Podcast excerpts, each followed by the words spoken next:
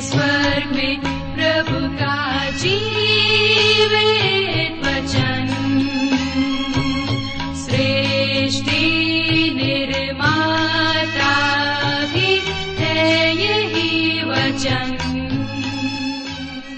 प्रिय श्रोता, नमस्कार। कार्यक्रम सत्य वचन में आप सभी का हार्दिक स्वागत है। हमें विश्वास है कि इस कार्यक्रम के द्वारा आपको अपने जीवन में आध्यात्मिक लाभ प्राप्त हो रहा है। जैसा कि आपको मालूम है कि इन दिनों हम पवित्र शास्त्र बाइबल के पुराने नियम में से सबोपदेशक नामक पुस्तक का विस्तार पूर्वक अध्ययन कर रहे हैं। और हमें विश्वास है, श्रोताओं, कि इस पुस्तक के अध्ययन के द्वारा आपको निश्चय ही प्रेरणा मिल रही होगी। तो आइए, श्रोताओं, इससे पहले कि हम आज के इस अध्ययन में सम्मिलित हों, मन की तैयारी के लिए सुनते हैं एक मधुर संगीत रचना। दुनिया ये नहीं अपनी। सब कुछ बेगाना है।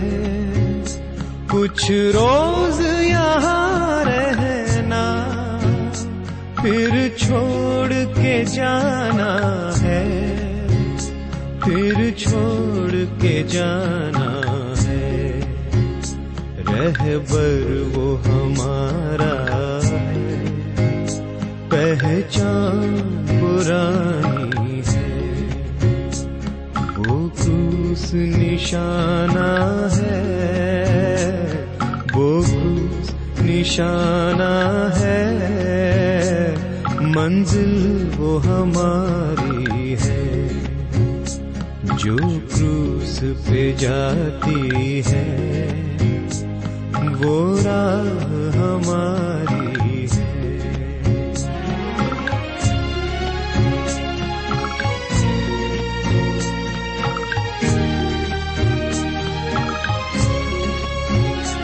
दुख दर्द बहुत इसमें है जुल्मो सितम सहना। हमदम वो हमारा है, रंजीदा नहीं रहना। रंजीदा नहीं रहना। आता है कोई देखो। सवारी प्रिय मित्र, प्रभु यीशु के सामर्थ्य और पवित्र नाम में आप सबको मेरा नमस्कार। मैं आशा करता हूँ कि आप सब परमेश्वर की निकटता में रहते हुए कुशल पूर्वक हैं और फिर से आज परमेश्वर के वचन में से सुनने और सीखने के लिए तैयार बैठे हैं। मैं आप सभी श्रोता मित्रों का इस कार्यक्रम में स्वागत करता हूँ।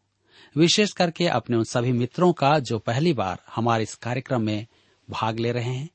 और मैं आपको बताना चाहता हूँ कि हम इन दिनों बाइबल में से सबोपदेशक पुस्तक का अध्ययन कर रहे हैं। और अब तक हमने परिचय और उसके पहले अध्याय को देखा है और आज हम अपने अध्ययन में आगे बढ़ेंगे। लेकिन इससे पहले आइए हम सब प्रार्थना करें और परमेश्वर से आज के अध्ययन के लिए सहायता मांगे। आप अपनी आँखों को बंद करें और मेरे साथ प्रार्थना करें। प्रेमी दयालु पिता परमेश्वर, हम आपको धन्यवाद देते हैं। हम इसे प्रत्येक के जीवन के लिए, जिसे आपने हमें दान स्वरूप दिया है। यद्यपि कि हम कमज़ोर और दुर्बल लोग हैं, इसके बावजूद आप हमसे प्रेम करते हैं, आप हमारी चिंता करते हैं। और आज आपने हमें फिर से अवसर दिया है कि हम आपके जीवित और सच्चे वचन का अध्ययन रेडियो के माध्यम से एक साथ कर सकते हैं। हमारे जितने भी श्रोता भाई बहन अलग अलग स्थानों में अपने घरों में हैं पिताजी आप हर एक को अपनी बुद्धि ज्ञान और समझ प्रदान कीजिए ताकि आज हम जो कुछ भी सुनते हैं समझ सकें सीख सके और अपने जीवन में ग्रहण करने पाए। हमारी प्रार्थना उन भाई बहनों के लिए है जो बीमार अवस्था में हैं, निराश हैं, परेशान हैं, चिंतित हैं, बेरोजगार हैं, अपने जीवन में योग्य साथी की तलाश में हैं। और जो अपने घर और परिवार में बच्चे के रूप में आशीष के इंतज़ार में हैं, आप हर एक पर आशीष प्रदान करें उन्हें धीरज और हिम्मत प्रदान करें। आज के अध्ययन से हम सबको आशीषित करें। प्रार्थना यीशु के नाम से मांगते हैं। आमीन। मेरे मित्रों जैसा कि मैंने आपसे कहा कि हम लोग एक अध्याय के कुछ पदों का अध्ययन कर चुके हैं। आज हम आगे बढ़ेंगे। बेजोड़ बुद्धि का स्वामी सुलेमान राजा नाना प्रकार के प्रयोग करके देख रहा है कि मन को संतोष देने के लिए इस संसार में क्या क्या है। वह कहता है कि मैंने अपना मन लगाया कि जो कुछ सूर्य के नीचे किया जाता है, उसका भेद बुद्धि से सोचकर मालूम करूँ। मैंने उन सब कामों को देखा है जो सूर्य के नीचे किए जाते हैं। देखो, वे सब व्यर्थ और वायु को पकड़ना ही है। जो है ही नहीं, वह गिना नहीं जा सकता। वह यहाँ तक कहता है कि मैंने अपना मन लगाया कि बुद्धि का भेद लू और बावलेपन और मूर्खता को भी जान लो। मुझे जान पड़ा कि यह भी वायु को पकड़ना है। मेरे मित्रों, आइए आप मेरे साथ आगे देखिए सवोपदेशक की पुस्तक एक अध्याय, उसके सत्रह पद में लिखा है, मैंने अपना मन लगाया कि बुद्धि का भेद लो और बावलेपन और मूर्खता को भी जान लो। मुझे जान पड़ा कि यह भी वायु को पकड़ना है। ध्यान दीजिए, बावलेपन और मूर्खता को भी जानू। यह बड़ी रोचक बात है कि बुद्धि और बावलापन में अधिक अंतर नहीं है। इतिहास में ऐसे अनेक बुद्धिमान मनुष्य हुए हैं जिन्होंने मूर्खता की है। इसका सबसे बड़ा उदाहरण सुलेमान है। इंग्लैंड का राजा जेम्स, जिसके नाम से अंग्रेज़ी का एक अनुवाद भी है। वह इस योग्य नहीं था कि बाइबल का अनुवाद कर पाता। उसे मूर्ख जेम्स कहा जाता था, जबकि वह अपने आप को बुद्धिमान समझता था। हमारे देश में भी ऐसे लोग हैं जो सोचते हैं कि वे अति बुद्धिमान हैं। परंतु वे संसार की तो क्या अपनी ही समस्याओं का समाधान नहीं खोज सकते। सुलेमान ने बुद्धि और मूर्खता दोनों का भेद खोजने का प्रयास किया था। उसने निष्कर्ष निकाला कि सब व्यर्थ है। सबोपदेशक की पुस्तक एक अध्याय के अठारह पद में हम पढ़ते हैं। क्योंकि बहुत बुद्धि के साथ बहुत खेद भी होता है, और जो अपना ज्ञान बढ़ाता है, वह अपना दुख भी बढ़ाता है। आनंद और संतोष ज्ञान के अनुपात में विकसित नहीं होते हैं। किसी ने कहा है कि अज्ञान परमानंद है तो बुद्धिमान होना मूर्खता है। इस बात में कुछ तो सच्चाई है। अधिक बुद्धि पाने से दुख बढ़ता है। अधिक जानकारी के साथ हमारी समस्याएँ भी बढ़ जाती है। जीवन अधिक दुभर हो गया है।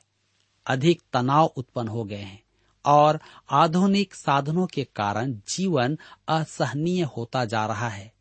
एक विश्वासी मित्र ने मुझसे कहा, यदि मैं कंप्यूटर से दूर ना हुआ तो पागल हो जाऊँगा। ये मशीनें जिन्हें हम पूजनीय समझते हैं प्रदूषण बढ़ा रही हैं और हमें पागल बना रही हैं। सुलेमान की यह बात तो अति सत्य है कि अधिक बुद्धि के साथ अधिक खेद भी होता है।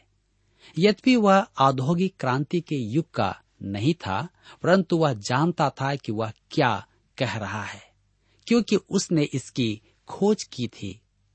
मेरे मित्रों, यहाँ पर अध्याय एक समाप्त होता है और अब हम अपने अध्ययन में आगे बढ़ते हुए अध्याय दो से अध्ययन को जारी रखेंगे।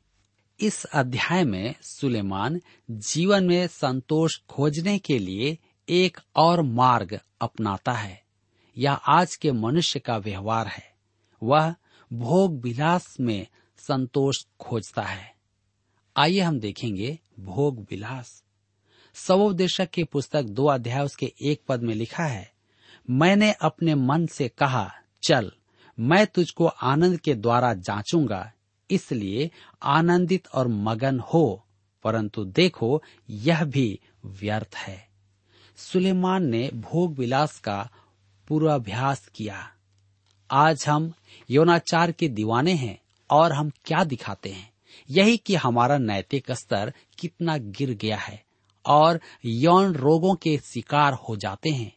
आज कलिसिया भी इस क्षेत्र में कदम रख चुकी है और प्रचारक उपदेशकों की श्रृंखला से इसका मान बढ़ाते हैं। कुछ लोगों का कहना है कि कलिसिया युवा वर्ग को यौनाचार की शिक्षा दे।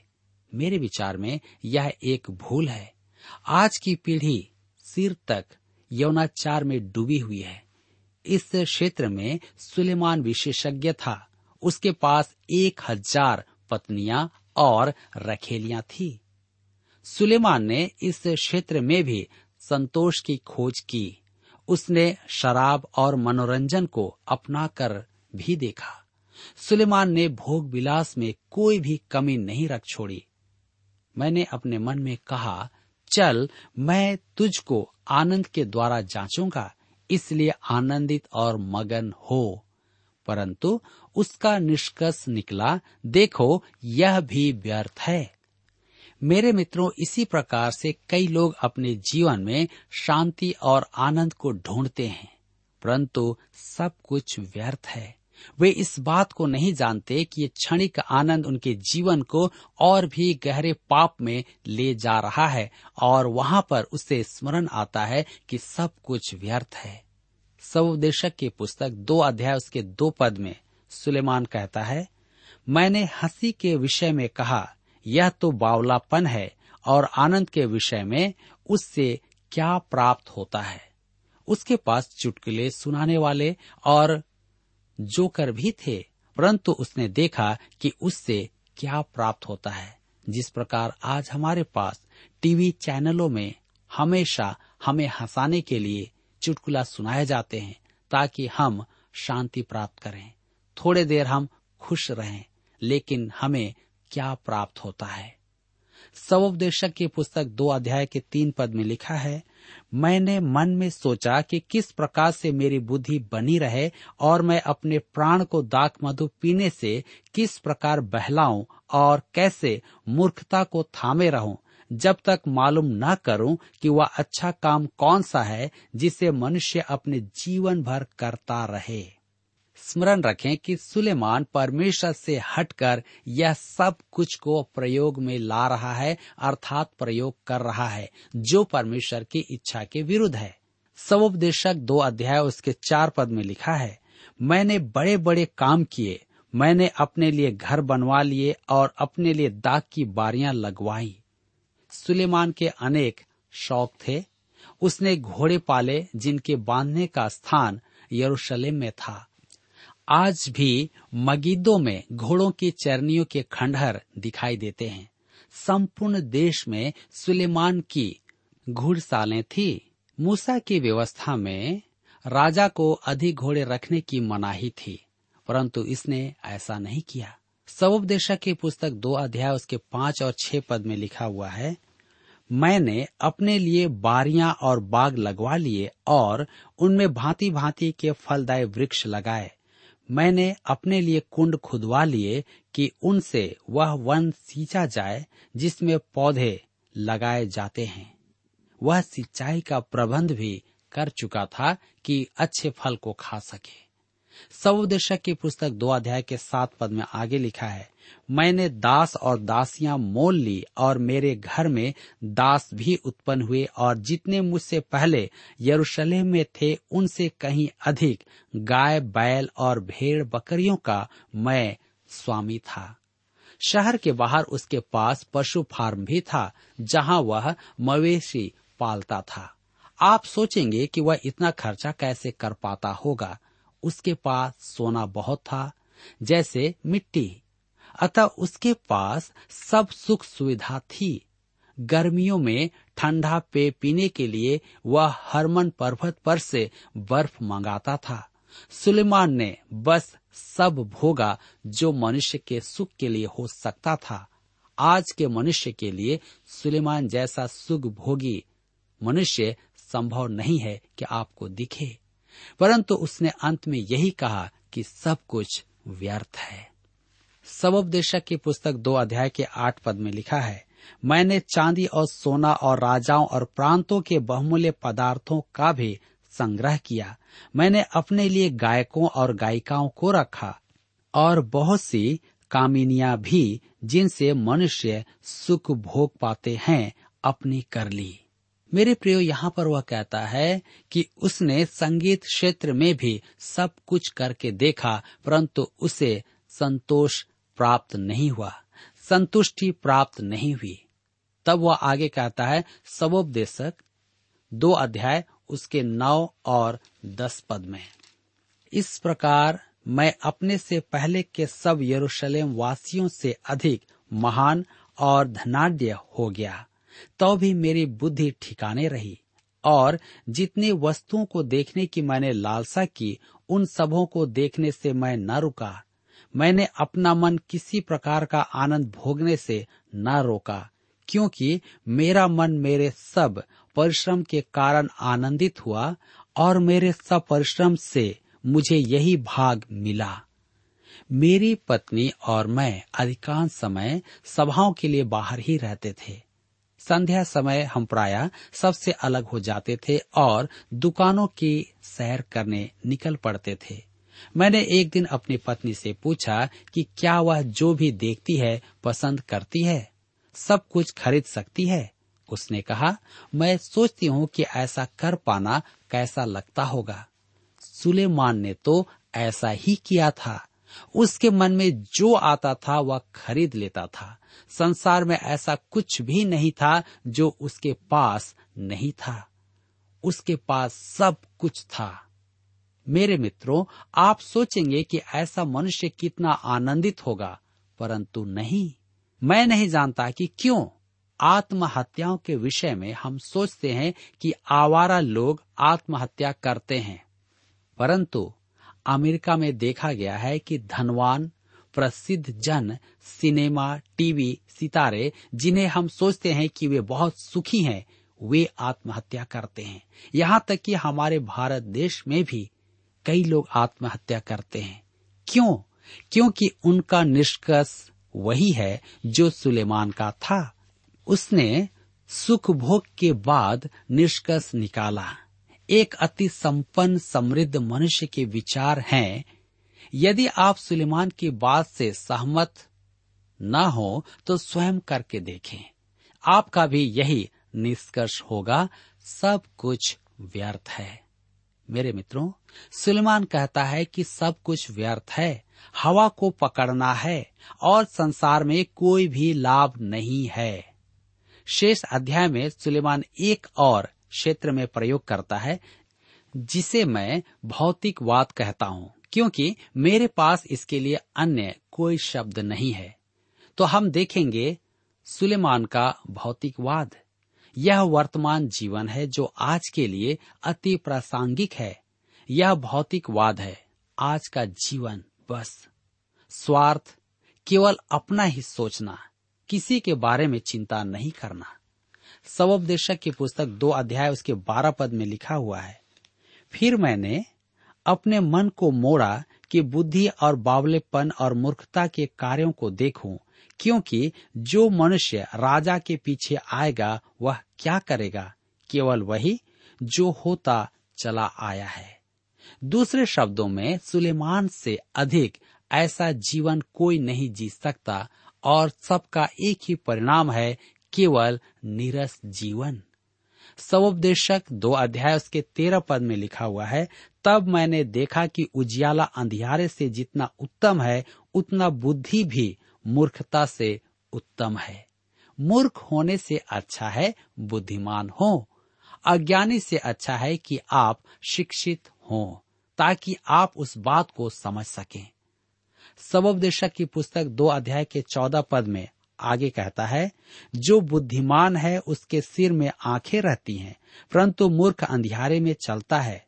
तो भी मैंने जान लिया है कि दोनों की दशा एक सी ही होती है। मेरे मित्रों, यहाँ पर ध्यान दीजिए कि जो बुद्धिमान है, उसके सिर में आँखें रहती है। मैंने कई लोगों को कहते हुए सुना है, दिमाग काम में ले लो। मेरे शिक्षक भी यही कहते थे, सुलेमान भी यही कहता है, बुद्धिमान मनुष्य दिमाग काम में लेता है और फूक फूक कर कदम रखता है, परंतु मूर्ख अंधियारे में चलता है, अर्थात बिना कुछ सोचे समझे काम कर बैठता है। तो अभी मैंने जान लिया है कि दोनों की दशा एक सी होती है। आप चाहे कितने भी बुद्धिमान हो, आप मूर्ख से अधिक दूर नहीं है। आप दोनों ही कब्र में रखे जाएँगे। दोनों का अंत एक जैसा ही होगा। उसकी भी मृत्यु होगी और आपकी भी। सबोपदेशक की पुस्तक दो अध्याय उसके पंद्रह पद में आगे हम पढ़ते हैं। तब मैंने मन में कहा, जैसी मूर्ख की दशा होगी, वैसी ही मेरी भी होगी। फिर मैं क्यों अधिक बुद्धिमान हुआ? और मैंने मन में कहा कि यह भी व्यर्थ है। आप सोचते हैं कि बुद्धिमान का मार्ग अलग होता है। मैंने मन में कहा कि यह भी व्यर्थ ही है। यह एक ध्यान देने योग्य बात है कि मनुष्य अपनी सब उपलब्धियों के बाद भी अपनी आयु को बढ़ा नहीं पाया। अधिक से अधिक जो वह कर पाया, वह है दस वर्ष के लगभग आयु बढ़ाना। यदि आप इस दस वर्षों की तुलना अनंत काल से करें तो इसका क्या महत्व है? अनंत काल की घड़ी में तो यह एक सेकंड भी नहीं है। मनुष्य इस पृथ्वी पर अपने लाभ के निमित्त वास्तव में कुछ भी नहीं कर पाया है। चाहे वह जितना भी कोशिश करे, लेकिन कुछ भी नहीं कर पाता है। सबोपदेशक की पुस्तक दो अध्याय के सोलह पद में हम पढ़ते हैं। क्योंकि न तो बुद्धिमान का और न मूर्ख का स्मरण सर्वदा बना रहेगा, परंतु भविष्य में सब कुछ भुला दिया जाएगा। बुद्धिमान कैसे मूर्ख के समान मरता है। सबकी मृत्यु एक जैसी ही होती है, अर्थात एक सी है। आप बुद्धिमान हैं अत्यधिक शिक्षित हैं, आपके पास अनेक उपलब्धियाँ हैं, परंतु क्या ये आपको मरने से रोक पाएँगी? आपका समय आने पर आपको मरना ही होगा। संसार में ऐसा कुछ भी नहीं जो आपको मरने से रोक पाए। मेरे मित्रों, आज मुझे और आपको इस पर गंभीरता से विचार करना है कि आप किस प्रकार के मनुष्य हैं। क्या आप अपने जीवन को बचा पाएँगे? सिर्फ़ एक ही रास्ता है कि आप प्रभु यीशु के पास आए, क्योंकि वही आपको एक सच्चा जीवन अर्थात अनंत जीवन दे सकता है। क्योंकि यहाँ इस सबोपदेशक की पुस्तक में हम देखते हैं कि सुलेमान अपने जीवन में उन सारे अनुभवों को प्राप्त करते हुए, अपने बुद्धि का प्रयोग करते हुए, अपने धन संपत्ति का प्रयोग करते हुए शांति और आनंद को ढूंढना चाहता है। लेकिन अंत में वह कहता है कि सब कुछ व्यर्थ ही व्यर्थ है। मेरे मित्रों, मेरे कहने का तात्पर्य यह है कि आज मनुष्य इस संसार में, अपने जीवन में, शांति की खोज में कहा नहीं जा रहा है। वो क्या नहीं कर रहा है, परंतु उसके जीवन में और न उसके परिवार में किसी प्रकार का कोई परिवर्तन हमें देखने को मिलता है। बाइबल हमें बताती है कि सिर्फ़ प्रभु यीशु मसीह के द्वारा ही हम अपने जीवन में शांति प्राप्त कर सकते हैं। क्योंकि बाइबल में हमें बताया गया है यौना सुसमाचार चौदह अध्याय उसके सत्ताईस पद में प्रभु यीशु कहते हैं कि मैं तुम्हें शांति दिए जाता हूँ, अपनी शांति तुम्हें देता हूँ। जैसे संसार देता है, मैं तुम्हें नहीं देता, इसलिए तुम्हारा मन न घबराए और न डरे। मेरे प्रियो, यहाँ पर बहुत स्पष्ट है कि प्रभु यीशु कहते हैं कि जैसे संसार तुम्हें शांति देता है, उस प्रकार का शांति मैं तुम्हें नहीं देता। क्योंकि संसार की शांति क्षणिक और थोड़े देर के लिए है। कुछ लोग इस शांति को पाने के लिए मधुशाला में जाते हैं। कुछ लोग चित्रहार में जाते हैं। कुछ लोग अन्य प्रकार के गलत कामों के द्वारा से अपने आप को उसमें आनंद पाने की कोशिश करते हैं, लेकिन सब कुछ क्षणिक होता है। प्रभु यीशु कहते हैं कि मैं तुम्हें इस प्रकार की शांति नहीं देता, इसलिए तुम्हारा मन न घबराए और न डरे। क्योंकि प्रभु यीशु हम में से हर एक को अपनी शांति देना चाहते हैं, जिसे हम अपने आप से प्राप्त नहीं कर सकते। क्योंकि हम जानते हैं कि यहाँ पर सुलेमान अपने अनुभव के द्वारा से, अपने रीति से सब कुछ प्राप्त करने की उसने कोशिश की। और अंततः वह इस बात को स्वीकार करता है कि पृथ्वी पर, अर्थात सूर्य के नीचे, सब कुछ व्यर्थ ही व्यर्थ है। उसका परिणाम या उसका रिज़ल्ट यही आता है कि सब कुछ व्यर्थ है। मनुष्य जितना भी परिश्रम करे अपने लिए, अपने शांति के लिए, यह असंभव है। कि वह इसे प्राप्त करे। अंततः मनुष्य को उस महान सृष्टिकर्ता के पास जाना ही होगा, जिसने इस पूरी पृथ्वी को अर्थात ब्रह्मांड को बनाया है, उसने मुझे और आपको बनाया है, वही मुझे अनंतकालीन शांति और आनंद दे सकता है, वही मुझे मोक्ष दे सकता है।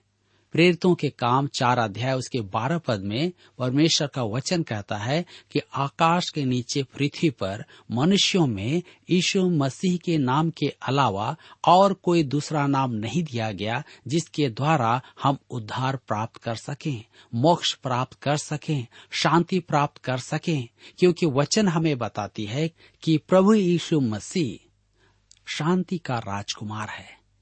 वह आपके जीवन में शांति ला सकता है दूसरा कोई नहीं क्योंकि 2000 वर्ष पूर्व यीशु मसीह इस पृथ्वी पर आए ताकि आप और मैं जीवन पा जाएँ, अनंतकालीन जीवन पा जाएँ, शांति पा जाएँ।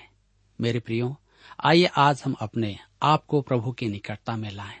सुलेमान के उन अनुभवों पर हम आश्रित न हो, परंतु परमेश्वर के इस वचन पर आश्रित हो, जो मुझे और आपको परमेश्वर की निकटता में ला सकता है, शांति और आनंद दे सकता है।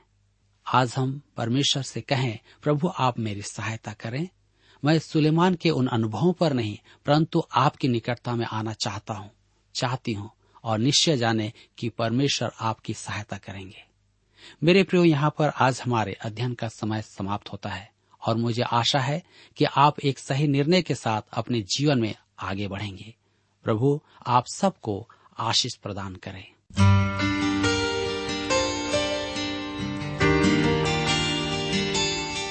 प्रिय श्रोताओ, अभी आप सुन रहे थे बाइबल अध्ययन कार्यक्रम सत्य वचन।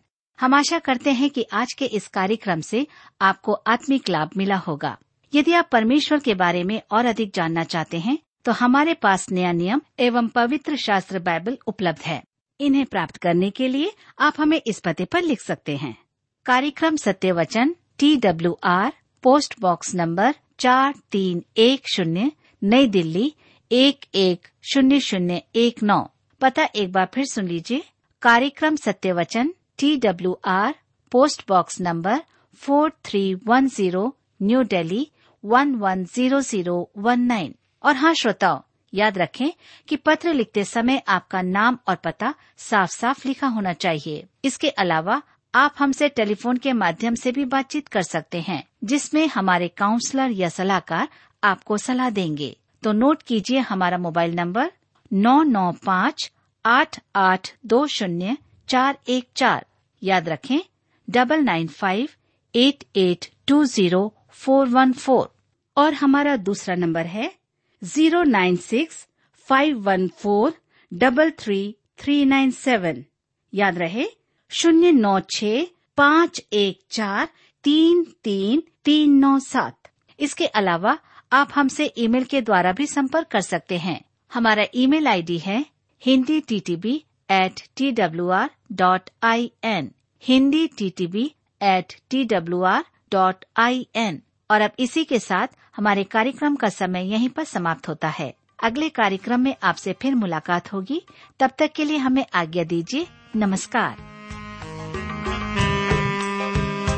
कोई है आवाज़ जो के तेरा पीछा कर रही है? कोई है आवाज़ जो के तेरा पीछा कर रही है है तेरा मसीहा जिससे तेरी रूह डर रही है, तेरा नाम लेके उसने तुझे आज फिर पुकारा।